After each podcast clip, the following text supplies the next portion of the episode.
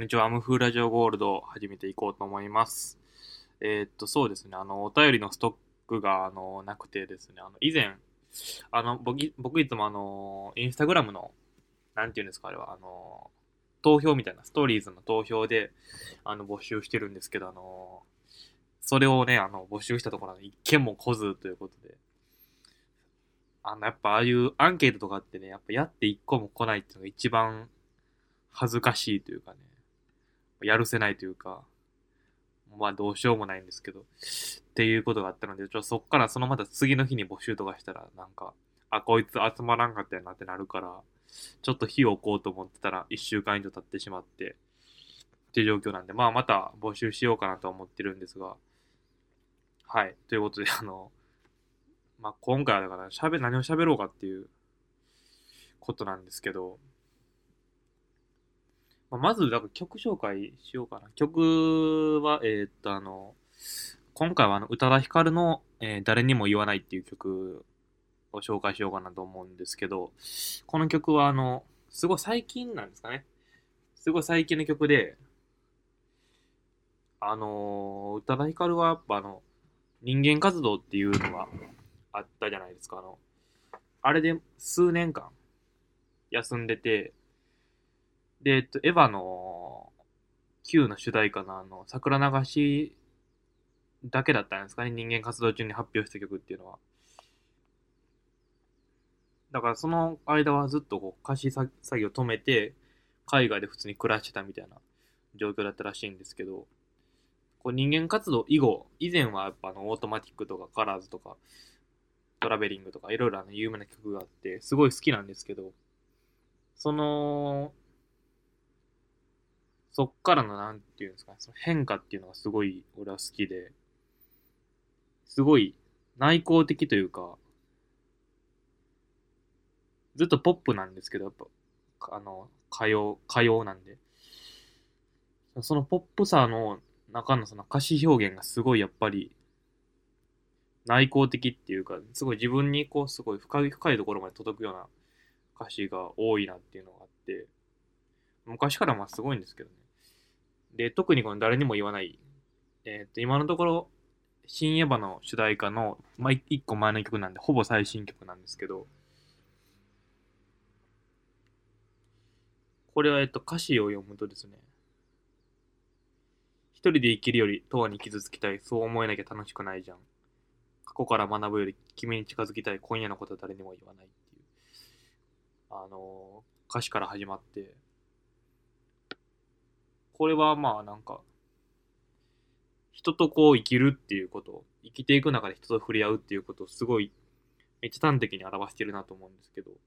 あのー俺は結構そのポップソングというか、が好きで、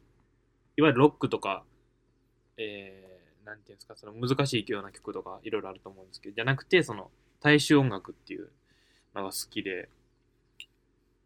それはなんかその大衆音楽の大衆性っていうのが、すごい大事というか、歌に関してはそれはすごい大事だなと思っていて、っていうのは、そのポップスの本当に最上のもの、歌謡曲の最上のものっていうのは、その普遍的な感覚を抽出するっていうことだと思うんですよね。普遍的な、普遍的な、でもみんなが持っているような、でも、でもそれぞれに、がそれぞれのものとしてある、その、個人的な感覚の抽出をするっていうことが、そのポップスの真骨頂というか、あのお笑いで言うとあるあるネタネタっていうのはそうだと思って、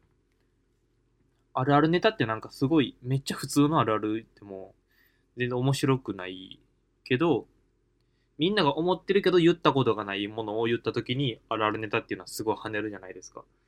それと一緒のことがやっぱポップス、歌謡曲っていうのはあるなと思っていて、こうそれがなんかすごい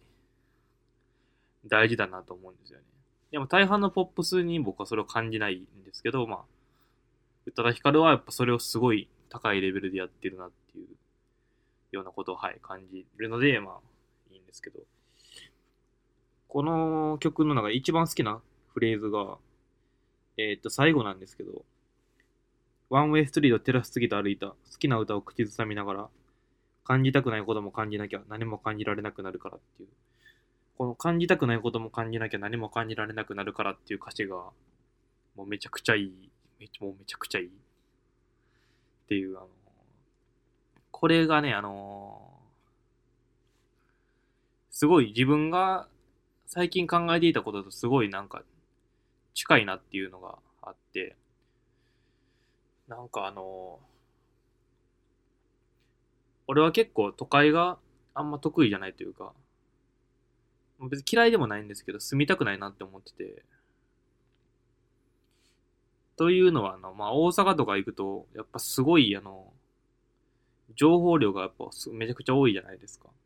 で情報が多くなると、人間ってあの、どんどんその情報に対する感度を鈍らせていくなと思ってて。で、その、不快なものの感度を鈍らせたはずが、いいものに対する嗅覚もどんどん失われていくなっていうのがあって、だからやっぱ都会に住んでると、どんどん濁っていくような部分があると思うんです、絶対に。もちろん逆にそれで尖り、尖っていける人もいるかなと思うんですけど、まあ自分はそういうタイプじゃないなっていうので、その、都会の都市の、でのその感覚の鈍りみたいなものをやっぱ抑制しないとダメというか、京都とかでもどこに住んでてもあると思うんですよ。例えば田舎に住んでて虫の音がうるさいからそれを感じれなくなっていくとか。でもそれって絶対感じた方がいいんですよね。そのノイズでも。そのノイズを、まあ、正確に捉えることで、なんかいいことが、いいことっていうか、その自分の人間性みたいなものが損なわれずに済むというか、あの、ちょっと前にあの祖母の句集を作って、あの、祖母はあの、有機定型俳句っていう、まあ、いわゆる記号が入ってて五七五の型に収まってるっていう、ちゃんとした俳句をずっと読んでるんですけど、それをこう、俺と母親でこう選んで、で、俺がデザインして完全にこう一冊の本にまとめたんですけど、それやっぱ読み返してると、祖母はあの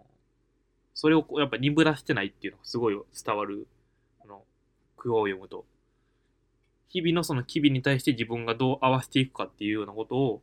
ずっとこうちゃんとやってる人だなっていうのがあって、こうそれをまあ自分もやっぱして、ずっとしてないとダメだなっていうのは、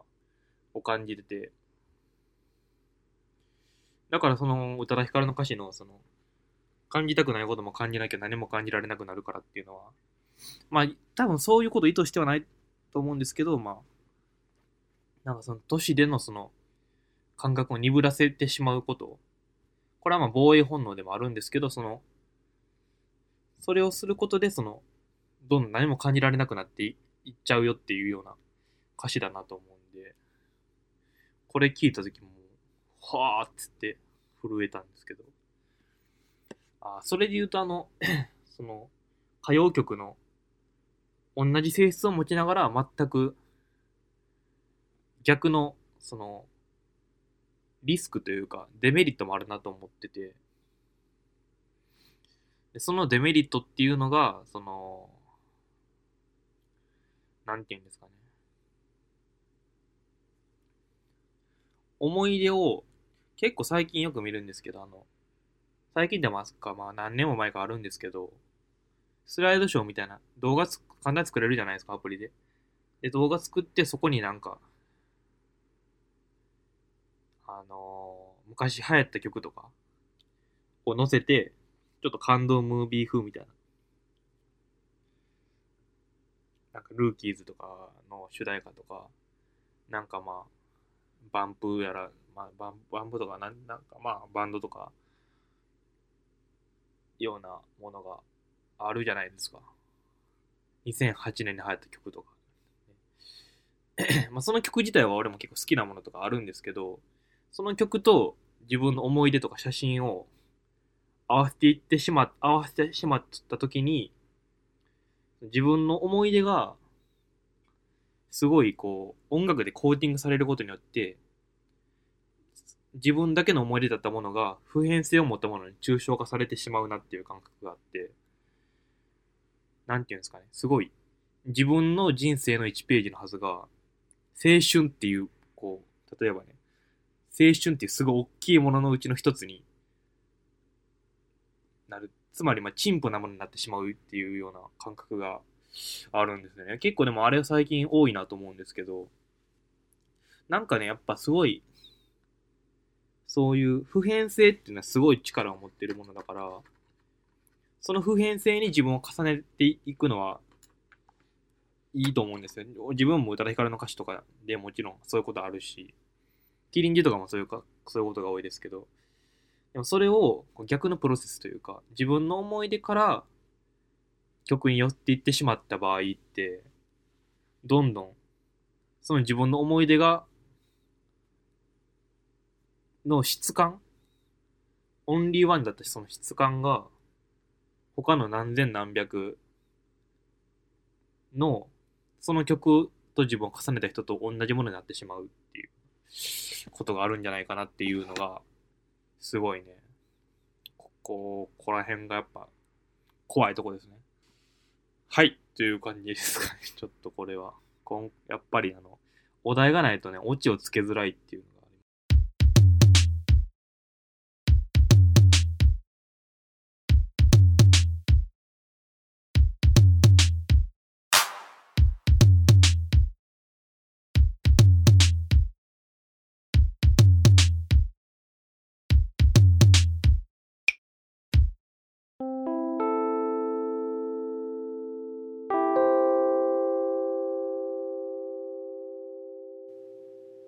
があ MFU Radio